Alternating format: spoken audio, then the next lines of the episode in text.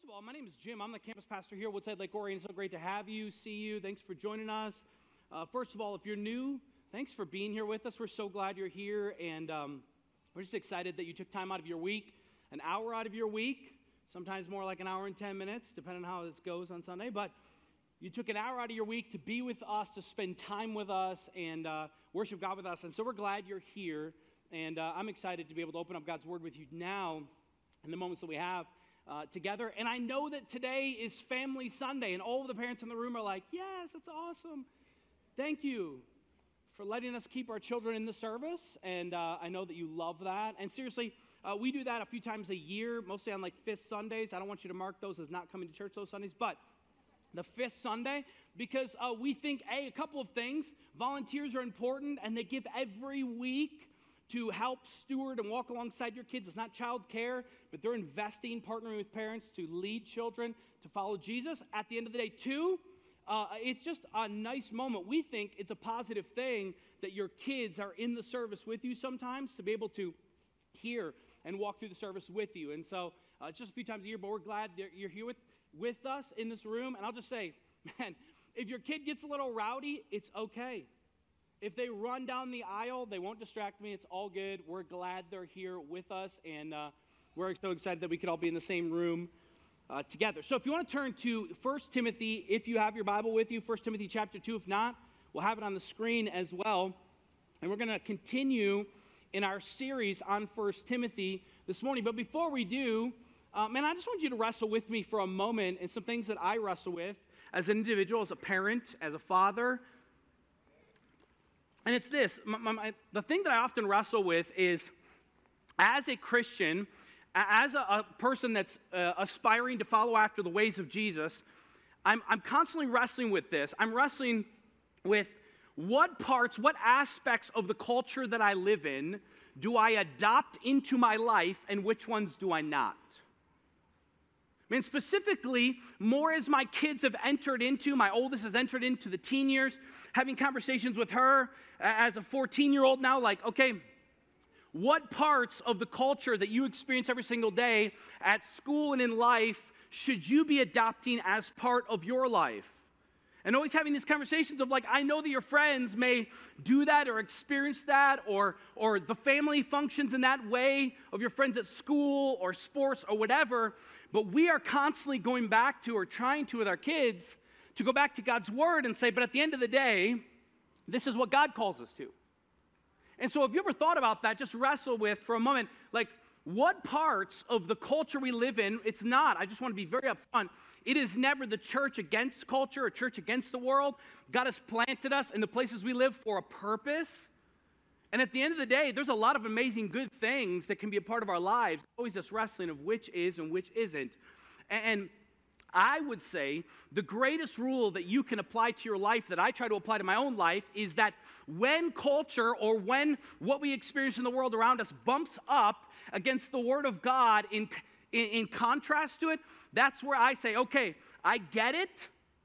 I get it, but here's where God's word says this, and this is where God calls us to live in this way. And I'll just be honest with you, you know, if you have kids, that's a lot easier for me to understand than it is for my young kids when they want to do X because this is what their friends are doing or whatever it may be. But there's always this constant wrestling as a follower of Jesus of where do we fit in? What parts of the world are we a part of?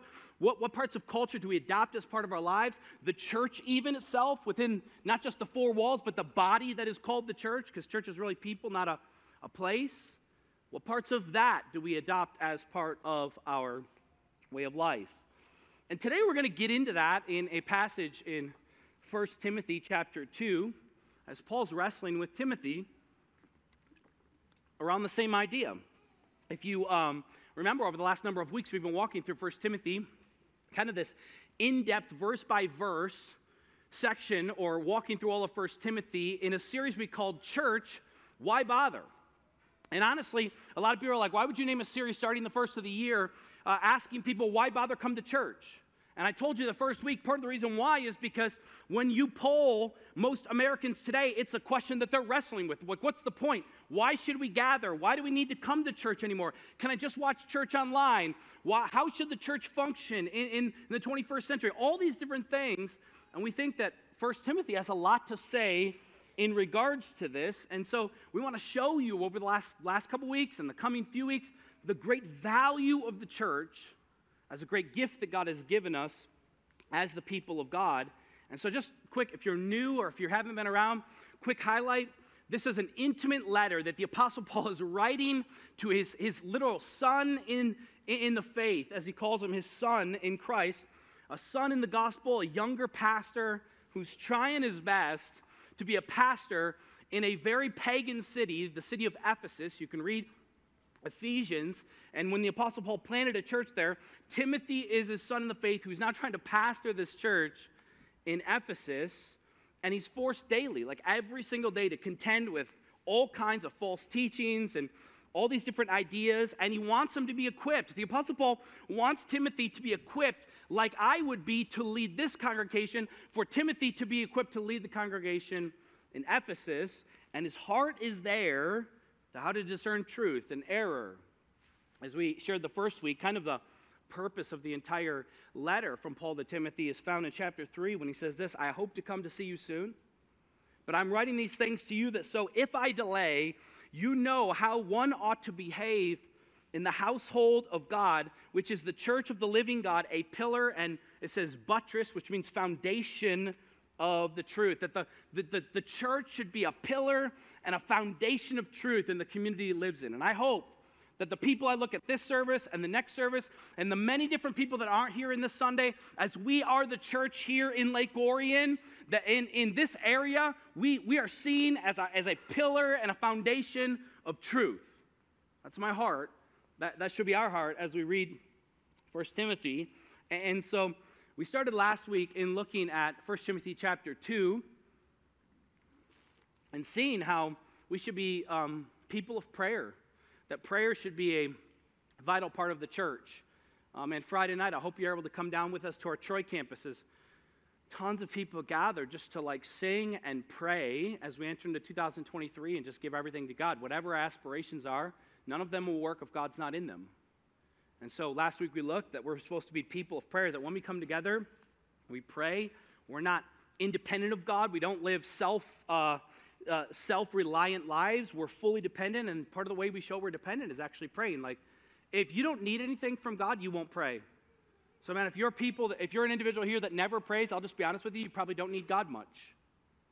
Because prayer is one of those things that shows that we are dependent on God, whether we even acknowledge that we are or not. And so today we move past that idea of prayer, and we'll deal with it in part in verses 8 through 15. And, and the Apostle Paul here is, is emph- emphasizing conduct and behavior of men and women who profess to be followers of Jesus.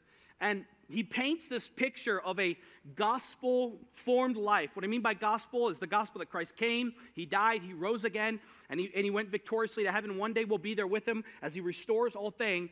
Like all things, our lives, as they're formed around that, really shatters worldviews of what it means to be a godly man and a godly woman in Christ. And today we want to look at those things. Now, I'm going to be completely transparent with you as I try to be most Sundays.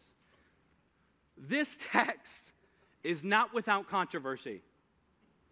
Uh, this text has a range of views that have been argued from the most traditional to the most progressive. And um, my heart, and I would ask for yours as well, as we look at this text, to see it and look at it within its proper context, also within the lens of which it's being revealed through the gospel as we seek out to be men and women of Christ as we walk uh, with God in this place and other places that we do life. And um, man, I'll just say from the onset, I was going to say at the end, but I'll say it now. Man, at the end of the message, if you're like, if you have some questions, things you, you want to chat about, man, I'm always and willing. I would love to meet with you. I'd love to talk in the Lord life. I'm not saying people are like, man, what is he about to say? but I'm always willing. If you want to email me, that's great. I, I won't discuss via email, but I would love to discuss in person, have coffee with you, whatever it may be. But I just want to put it out there because there are differing perspectives, and ours is trying our best to form the perspective from the Word of God, and that's it. And, um, and I would love to have a conversation with you, and I'm just throwing it out there if it comes to that. Um, but I don't think it will be at the end of the day. So, we just got a laugh out of the young one up here. That's awesome. All right. So, in, in, verse 8, I just want you to see two things. Looking at men first, as the Apostle Paul dives into speaking to Timothy on how he should instruct men in Ephesus. He starts with men, and we're going to start there ourselves. If you look with me in, in verse 8, this is what the Apostle Paul says. He says, I desire then that in every place the men should pray, lifting up holy hands without anger or quarreling. So, the first thing that I think we should draw from this for men is that men should be known for their spiritual passion. We should be known for our spiritual passion. So, the Apostle Paul starts with men here, and apparently, there's some men in Ephesus and men in their church that are quarrelsome. They're filled with anger and aggression, and they're arguing and there's disputing in the church. And so that's what often happens. The Apostle Paul writes to actually deal with different issues in the church. And he says to Timothy, this shouldn't be so. This isn't the way that men should actually conduct themselves. And he calls them to abandon way that they may see other men living or not and, and live in proper context the way that God calls us to. The word anger that he uses here in the Greek, it implies violent emotions that come as the result of unholy passions. Violent emotions that come at, at the result of unholy passions. And I think Paul's wise enough to know that, man, if there's going to be, if there's going to be a church, there is no way that the church is going to be able to really succeed or thrive if there's constant quarreling or, or, bickering or brokenness or anger or whatever it may be within the men in the church, because ultimately it's going to cause division and infighting, and there will be no success of the church. You see, when you read this at the end of the day, men in their time in the first century church, specifically in Ephesus, the reason why the Apostle Paul is addressing it with Timothy is because there are men in the church that are being led about more by the passions of the world than the pattern of Jesus.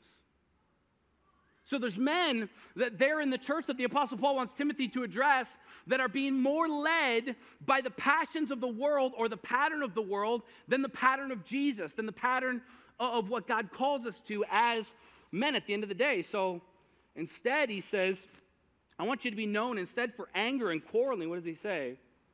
He says, Man, I, I, I wish you would be known by this. He admonishes the men. He tells the men, like, men, I want you to realize what God has done in your life and now how you might function and how you should function out of that. He says, instead of anger, that men in the church should be known for their holiness,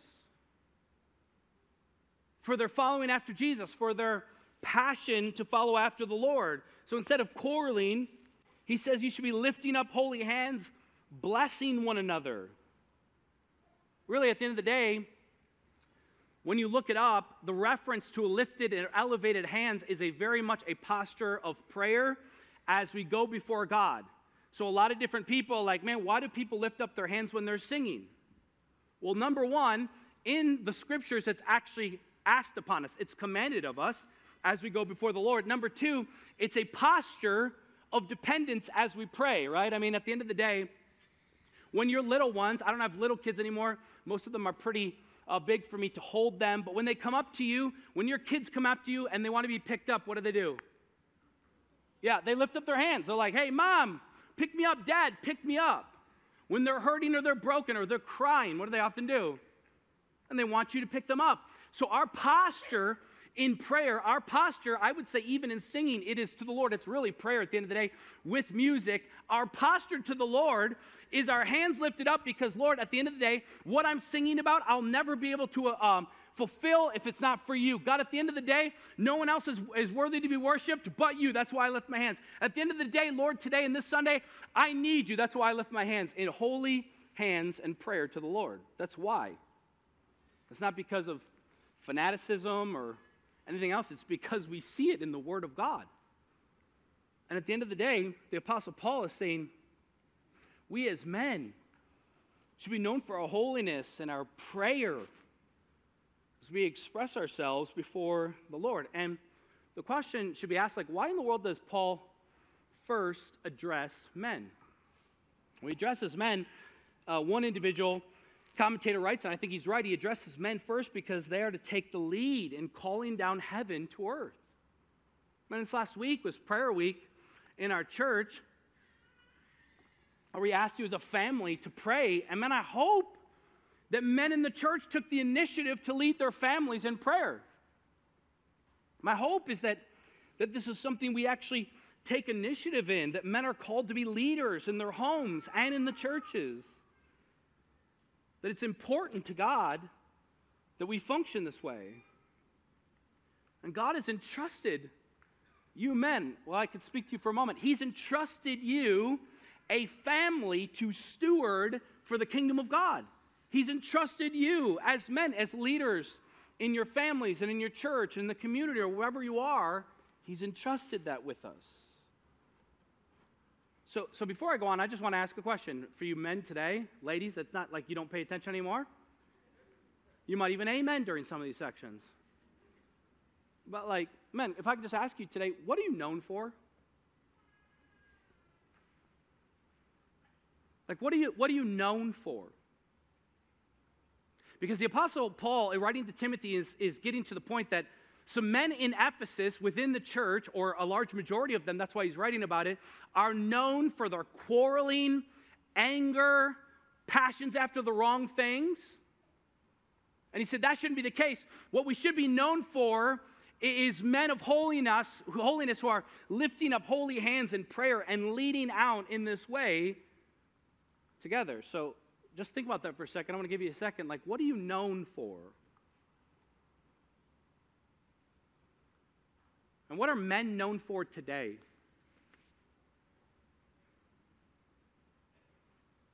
And I can say a lot of different things.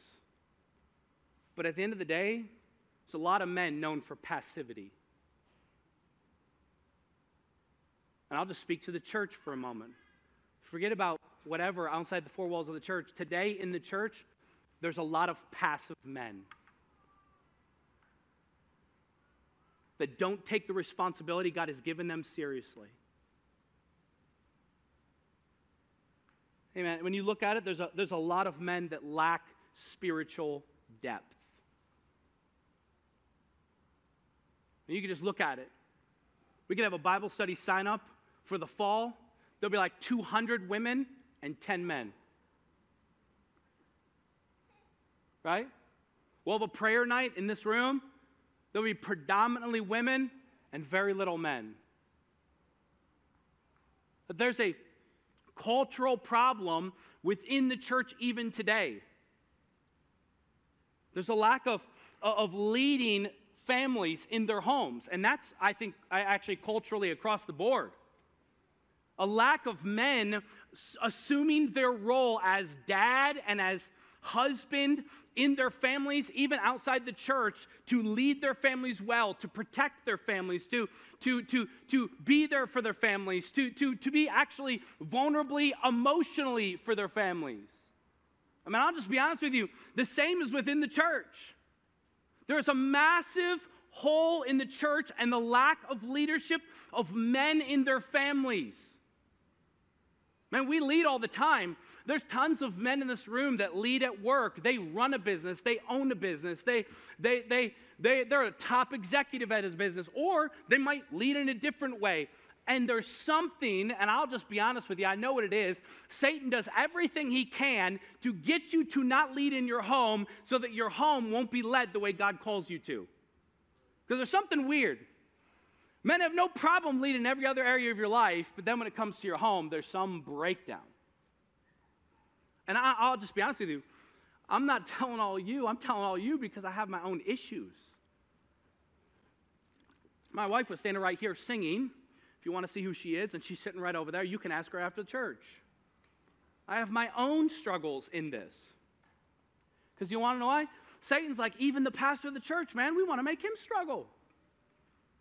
Don't let him be vulnerable with his family and lead his family. Man, there's a lot of different things. There's a lack of leadership of men in the church. There's a lack of leadership of men in this church. And most of the time, it, you go down to kids ministry, leading the next generation. Man, I'm so I'm so amazed, and I love it that most of our large group teachers are, are, men, Mr. Pops and Mr. Ben, and they're elders of our church, and, they're, and there's lots of other men that are leading kids ministry. I love that. Because most of the time you go to churches, it's just women that are down, and there's nothing wrong with that. But what it shows is that there's a lack of leadership, of stepping in on the side of men in the church. There's a lack of, man, there's a, there's a lack of men engagement. I already spoke to a little bit in church. It's just fun sometimes to sit as we're singing, and there is countless places in the Bible where it calls us to sing out to the Lord and make a joyful noise. And I'll tell you, most of you men in the room are probably making noise than music. That's okay. But it's just it's just fun to be a part of church and you look out and you're like, Nope. Not doing it. This music's too loud. Or it's not loud enough. Or I'm not gonna, I can't sing, like, make me look weak. And I could never lift my hand to God during singing. That would just be weird. And there's a lack of engagement of men in the church in spiritual things. And man, if we want to see change, man, I'm just telling you, it starts with us saying, man, enough, enough. I'm, I'm going to spend some time with my family in the Word of God. But you know what? Before you can spend time with your family in the Word of God, you got to spend time in the Word of God. Before you can pray with your family, you have to be a prayer, someone who goes before the Lord. So I just go back to my question what are you known for? Are you known as a really hard worker? And that's it? Are you known as like a really good athlete? Are you known as a really wealthy individual? Whatever it may be, the Apostle Paul says, Man, Church of Ephesus, Timothy, make sure, express this that the men in the church should be known for their spiritual passion as they lead out in the different areas of life. And man, I don't want to just like talk to you men today. I just want to tell you, like, encourage you today. Tomorrow's a new day, today's a new day. Man, if you've been in your family and, and your kids are now getting older and you've never really gotten into that role of like being a spiritual leader in your home, tomorrow's a new day. And don't go out and be like, go home. I'll just tell you, don't go home and be like, hey guys, we're having a family meeting. Every night, everyone, 8 o'clock, we're reading 10 chapters of the Bible and we're going to pray for an hour. Yeah. I'll just give you a heads up. You'll fail. My family struggles to read like a chapter. But you know what I've learned? And I think I've shared this before with you, is one of the things I've learned in the process of, uh, I started working on a CrossFit gym a, a, number of months ago, and I went there and was really overwhelmed, seeing all these people super strong, doing all this stuff, able to do all these things I never could with my 40 year old dad bod. But you know what? I don't have to do what they do. I start where I start. So, you know, a long time ago, uh, I used to tell people you go to the gym, you want to be a superhuman, and you put all this weight on it, it just falls in your chest. No, you might just need to start with the bar. You know how challenging it is to start with a bar when girls in the same gym are doing twice as much weight you have? it's fantastic. But at the end of the day, growth happens over time. And after eight months, man, I feel a lot better than I did before. And I promise you, after five months of committing to be a spiritual leader in your home, starting with small things, just praying together, man, God will make a way. He'll, he'll start growth. So, what does it look like for you as a man to step in as a spiritual leader and say, Man, I want to be known for my spiritual passion. I want to be known for that in my church. I want to be known for that in my family. I want to be known for that before God. What does that look like for you? And last week, we said that the church should pray when it comes together. So I just want to take a break. Men, I just want you to bow your heads, women too, and I'm going to pray for you. Ladies in the room, if you do me a favor, would you pray over the men in this room as well? I'm just going to pray for them. I want to pray over every man in this room. And all of it, some of you might be killing it. That's awesome. You look like the people that have been working out the CrossFit gym for 10 years. That's awesome. But some of you may not be, and I want to pray over all of you right now. Would you pray with me? God, thank you for today. Thank you for grace. Thank you for a new day. Thank you for there's always tomorrow. But may we not use that excuse today. God, I pray over some men in this room that as I began to talk, they know exactly where they are. They maybe feel conviction or maybe they feel shame today. God, I ask that you would cast down all shame and just bring about encouragement as they set forth to be the men that you've called them to be in their homes, in their workplace, in this church, in, in all the areas of life. God, would you fan a flame of passion for you in the places that we need it, Lord? And every man in this room, might he leave here saying, Man, God, I want to do better. Tomorrow, better might be with the bar, but at the end of the day, God, I just want to do better. Would you do it, God? We can't do it without you. In Jesus' name, amen. Well, that's awesome. And guys, I'll just compel you if you need more help in what that looks like, I'm always here. Alex is always here. Other staff members over here, we would love to process with you as to what that looks like and how God might help. Well, after speaking to men, now um, the Apostle Paul turns as he's writing to Timothy, he speaks about women. Now, here's where things get more interesting, and I want to speak to a, some other cultural nuances within the passage as well. So read with me. In verse 9, likewise also that women should adorn themselves in respectable apparel, with modesty and self control, not with braided hair. Someone's taking out their braids right now. not with braided hair and gold or pearls and costly attire, but with what is proper for women who profess godliness with good works. Verse 11, let a woman learn quietly with all submissiveness, and let not, let not, excuse me, I do not permit a woman to teach or exercise authority over a man. Rather, she is to be quiet. Remain quiet. For Adam was formed first, and Eve, and Adam was not deceived, but the woman was deceived and became a transgressor. Yet she will be saved through childbearing if they continue in faith and love and holiness and self control. So, not only should men be marked with spiritual passion, women should be known for their gospel substance. That's what I want you to see next that women should be known for their gospel substance. So he starts now, he says, likewise, which really he's just connecting now what he's saying to what he previously said before about men. And just as men in Ephesus are to reject the prevailing culture, so now he's saying to women that they ought to do the same. And he's speaking to it here in real, real ways. And he's saying, man, there's, there's, there's, a, there's an issue, obviously, within the church of Ephesus where women were known in the church for their shallow, maybe fading beauty or focusing on their externality, on their fine clothes or their hairstyles or expensive jewelry. And now the Apostle Paul is speaking that. And he's not saying, I'll just be clear, he is definitely not saying that women should, should be, um, you know, vow poverty and you shouldn't do your makeup in the morning, don't do your hair, and like when you come to church, like any of that. That's not what he's saying. He's saying at the end of the day, they should be known for their gospel substance, for their love for God. They should be known for things like the fruit of the Spirit, as you notice he says there in verse 9 self control and modesty, right?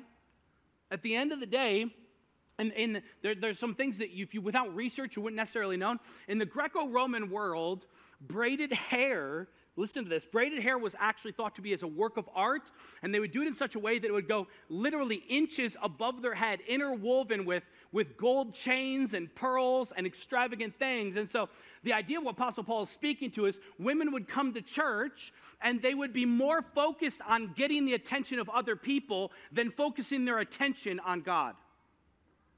That women were more focused on, like, men, look at me, and distracting people from actually seeing God because they're seeing them.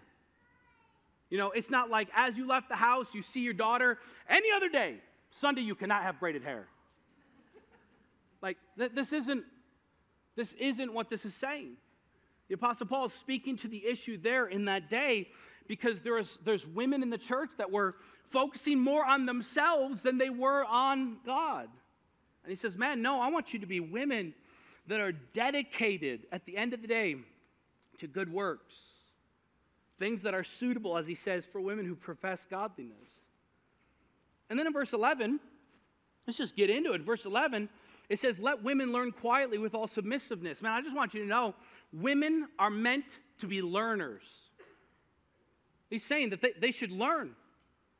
The implication here is that a woman should be a disciple of Christ just as anyone else who's committed to learning the scriptures so well that they're able to apply them to their life. And Paul wants all the women in Ephesus to be um, progress in their learning of scripture and the knowledge of God so much though that they can max maximize their good works for the kingdom of God. And I'll just tell you at the end of the day, this is a call. I'll get back to it in a moment. This is a call for discipleship, for women in the church to know the living God deeply and fully that they might serve him faithfully. As one commentator wrote as I read it, he says, Timothy is to ensure, the Apostle Paul is writing that Timothy is to ensure a worship setting in which women are encouraged to embrace the call of discipleship in their lives. What he's saying. I'll go back to this verse in a moment. You continue in verse 12 as well. It says, I do not permit women to teach or to exercise authority over a man. Rather, she is to remain quiet. Man, I'll just be completely honest with you. It'd be easy for a church just to jump over this passage and not deal with it. But at the end of the day, this is the Word of God, and I want to walk with you through it, that we have a proper understanding of what it looks like for us as a church. And the Apostle Paul is, at the end of the day, saying, that the women in Ephesus should have an attitude of quietness and all submissiveness to the spiritual authority that God has placed in their life. Now, it's super tempting in our Western world to instantly think of abuse. That men are to rule over women and say, you're to be quiet and tell them what to do and all that. And I'll just be completely blunt with you. This passage has been utilized for that purpose and it's wrong and it's broken and it's misogynistic. It's a lot of different things. But understood in its proper context, it's actually beautiful and God honoring and good. At the end of the day, just looking at, at, the, the word used here in when he says quietness, it literally means quietness or rest. And I want to point to something it rarely, if ever, refers to a blanket prohibitive policy against spoken expression. This is an, uh, this is an attentive silence, is what it means. An attentive silence for the sake of giving someone a hearing. And so, what he's saying at the end of the day, and I'll get to it in a moment, why he's sharing it, is that women in the church are also, even as a man is like you are right now, at the end of the day, to be quiet in a sense of teaching when someone is teaching for the purpose of learning and growing, as he just shared. And in the case of verse 11, the someone that it's speaking of would be the Ephesian church leaders of that day, instructing the congregation in Christ. And so the Apostle Paul is actually calling not for a total verbal silence from women. That's not what he's saying, but for them to exhibit a peaceful and gentle attitude as they learn. Now, in this message, we're going to teach a little bit more than I'm going to inspire you because I think we need to deal with some of the nuts and bolts. And at the end of the day, there's a couple of things I want you to consider from these two, two verses that I want to share with you. It is really, really, really, really, really hard to express how radical this is. For them in the first century, how radically countercultural the words of verse 11 would be to the hearers of the first century church. Here's why. Typically, women were not permitted to undertake any formal education, nor were they invited to the table of discipleship. And when the Apostle Paul says to Timothy that women are to learn, it's actually like a, power, a statement of empowerment that women should be in the church learning and growing in their faith. And Paul is boldly declaring that Christianity is not a place of misogyny. It has order and structure. I mean, even Jesus, you look at his life, he diminishes and demolishes this culture by affirming that Mary, remember the passage I even I preached on it last year, had chosen what is best when Martha was running around and serving, Mary was sitting at the feet of Jesus with the other male disciples, and Jesus responds, and Martha's like, Hey, tell her to come help me serve tables. What women would have done at that time. And Jesus says, What? I will not take away the good thing from her. You see, Jesus sets a course for the apostles and all who would later follow him to empower women through learning and to expect that their learning would produce good works that would bless others on Christ's behalf. There's another thing I want to just point out for a moment is that Paul is speaking against really the female led cult of the temple of Diana. Now, if you want to read about it, you can yourself. Back then in Ephesus, in this pagan region of Ephesus, the, the main thing in the center of town would have been the temple of Diana. And it was a, a cult that was run by female priests, and they would oversee authority on to all the men in, in, in that cult at the end of the day, really. And, and, and it's actually one of the wonders of the early world. Massive if you go read about it. And so, Paul, in his culture that he's speaking to in Ephesus, is making a point, and we don't want to oversell that, but he's making a point for us to respond, as I asked you in the beginning, like, man, I'm always wrestling with, like, at what parts of culture do we adapt or not? And in his culture, he's speaking to say, man, this is the way it may be out there in Ephesus, but at the end of the day, this is where God is, and this is how it's structured. He's saying, I believe there might have been some women who were used to that, that were being very domineering in the church and not doing what the Apostle Paul had just shared and even usurping the authority of the church in that place. And I found this helpful when I was, when I was studying. One writer said this Paul is not calling for an absolute silence, nor is he forbidding women from using their gifts. Indeed, Paul allows women to speak in the church when it's under the proper place and how he structures the church. In 1 Corinthians, you can read about it in chapter 11. So, what is Paul referring to specifically in this passage? Well, I want to read something for you. Craig Blomberg a great writer, says this If Paul's not prohibiting women from all forms of teaching, men in church, and if he is not prohibiting women from exercising all forms of authority over men in church, what might the role, the one role of authoritative teaching, be that he has in mind? Well, we don't have to look very far. Next week, actually, we'll be looking at it to find a convincing answer. In the very next chapter in 1 Timothy, Paul addresses the leadership office of the church, overseers, and it appears probable, therefore, that the only thing Paul is prohibiting women from doing in that verse is occupying the office of overseer or elder. In the early church, and they didn't have programs like we did. I tell you guys this before uh, a couple weeks ago. Like there was there was not bunches of churches. There wasn't like Woodside and Kensington and King of Kings and all these different churches. There was the church of Ephesus. That's why it's Ephesus and Thessalonica and Corinth. There was just one church. And so they didn't have, and they met in homes. It was, it was much smaller and it wasn't, it wasn't like this. It wasn't programmatic. So they didn't have things like kids ministry and student ministry and college ministry. So I'll just say this the only application we can be confident about is that men are meant to serve as the overseer and pastors of the church from this passage. Now, before I get to any application for a moment, in verses 13 and 14, I just want to deal with them. I told you it's a bit more teachy because I want you to understand what we're talking about. In verses 13 and 14, I just want to read them for a moment to be abundantly clear. For Adam was formed first, then Eve, and Adam is not deceived, but the woman was deceived and became a transgressor.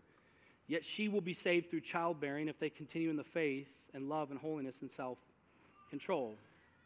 So, this by no means, the Apostle Paul is implying that women are inferior intellectually or in their moral capacities or any other way. We are all made in the image and likeness of God, equal. So to imply such a thing would be a contradiction to what he's already said. What Paul's doing is he's going back to the created order of Genesis, where God made Adam, and then out of Adam, he made Eve. And I'll just tell you, what he's pointing to is Eve's sin was overturning the created order in really instructing her husband. And Adam's sin was really, his sin was overturning the creative order and being passive. And he's the one who actually heard from the Lord. He's even worse off because the Lord directly told him what not to do, and he did it anyways. At the end of the day, what the Apostle Paul is getting at is that the essence of Adam and Eve's sin, what he's pointing to, was that the overturning of the creation order. This is what the Apostle Paul is saying, that we might not do the same. And he says that women are saved through childbirth. And you might be looking at it, you're like, what does that mean? I'd love to know too.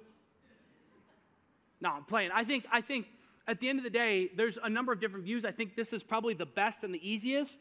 If you remember in the very beginning, we call it the proto-evangelium. It's the first sign of the gospel in the Old Testament, Genesis 3.15, where the, where, where, where the writer of Genesis says that God says, I will put enmity between you and the woman. He's speaking to the snake, to Satan, and between your seed and her seed.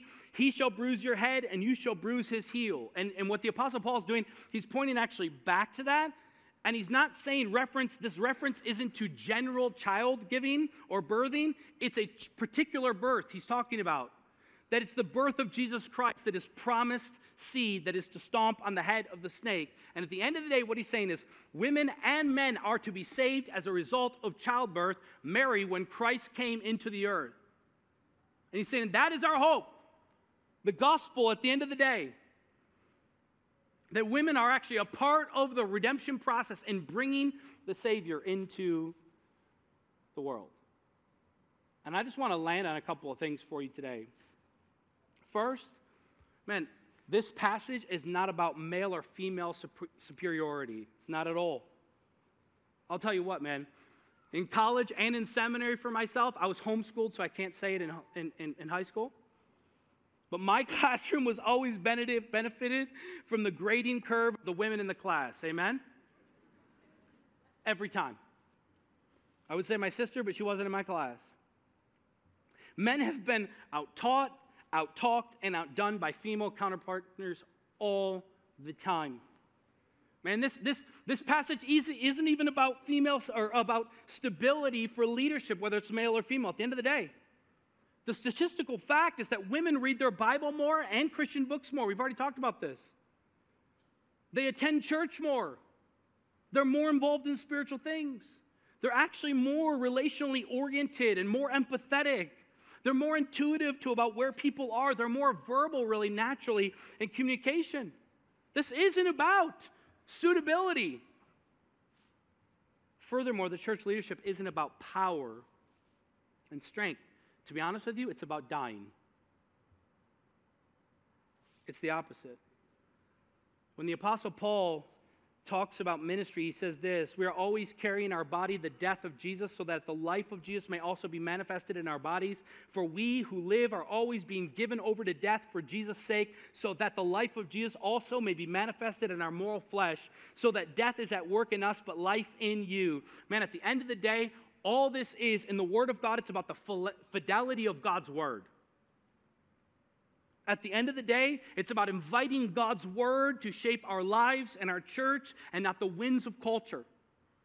At the end of the day, it's about living the good and given created order that God gave us out of His own character and His own goodness. And so now I just ask ladies for a moment. I just want to ask you, what are you known for?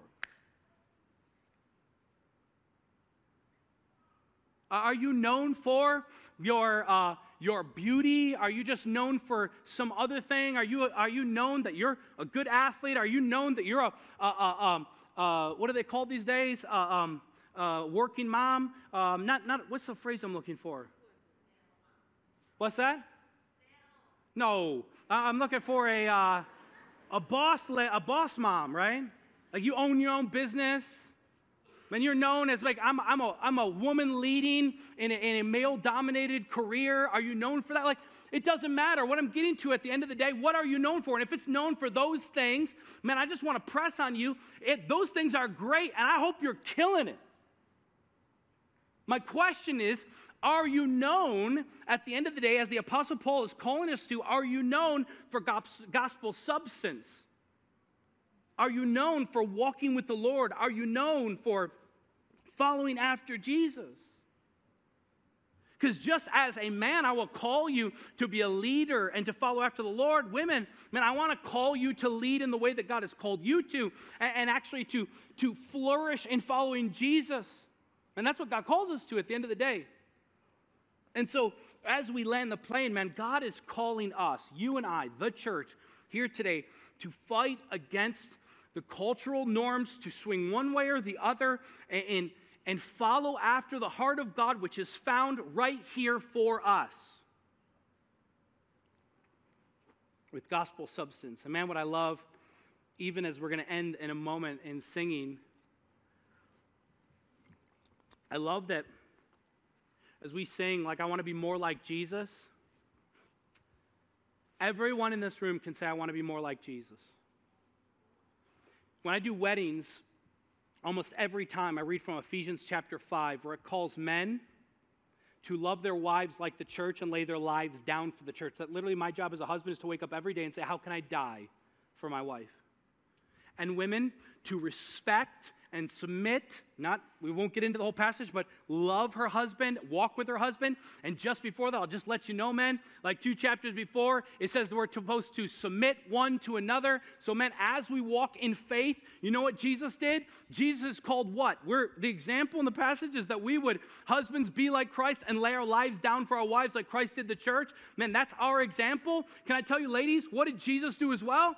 Jesus submitted to the will of the Father, gave up all of his own rights, left all of his beauty and his worship and his glory in heaven, put on human flesh, came to earth, gave his life on a cross, was spit on, beaten, his beard torn out, and all of the sins of the world placed on him. Then he rose victoriously and he was honored greatly for all of time as God of the universe in heaven for all of time.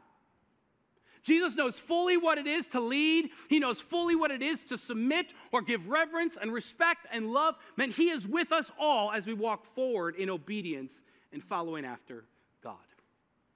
Every single day, we can all wake up in every moment and say, Lord, I want to be like you, Jesus.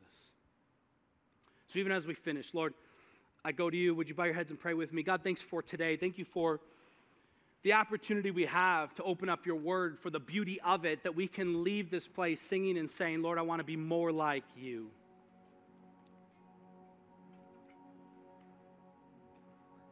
God, I, I ask that you would work in our hearts and our lives to become more like you.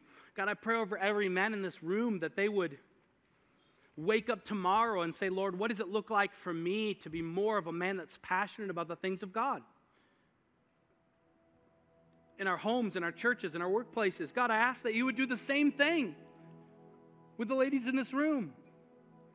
That they would wake up tomorrow and say, Man, God, what does it look like for me to live out your kingdom in the places that I live?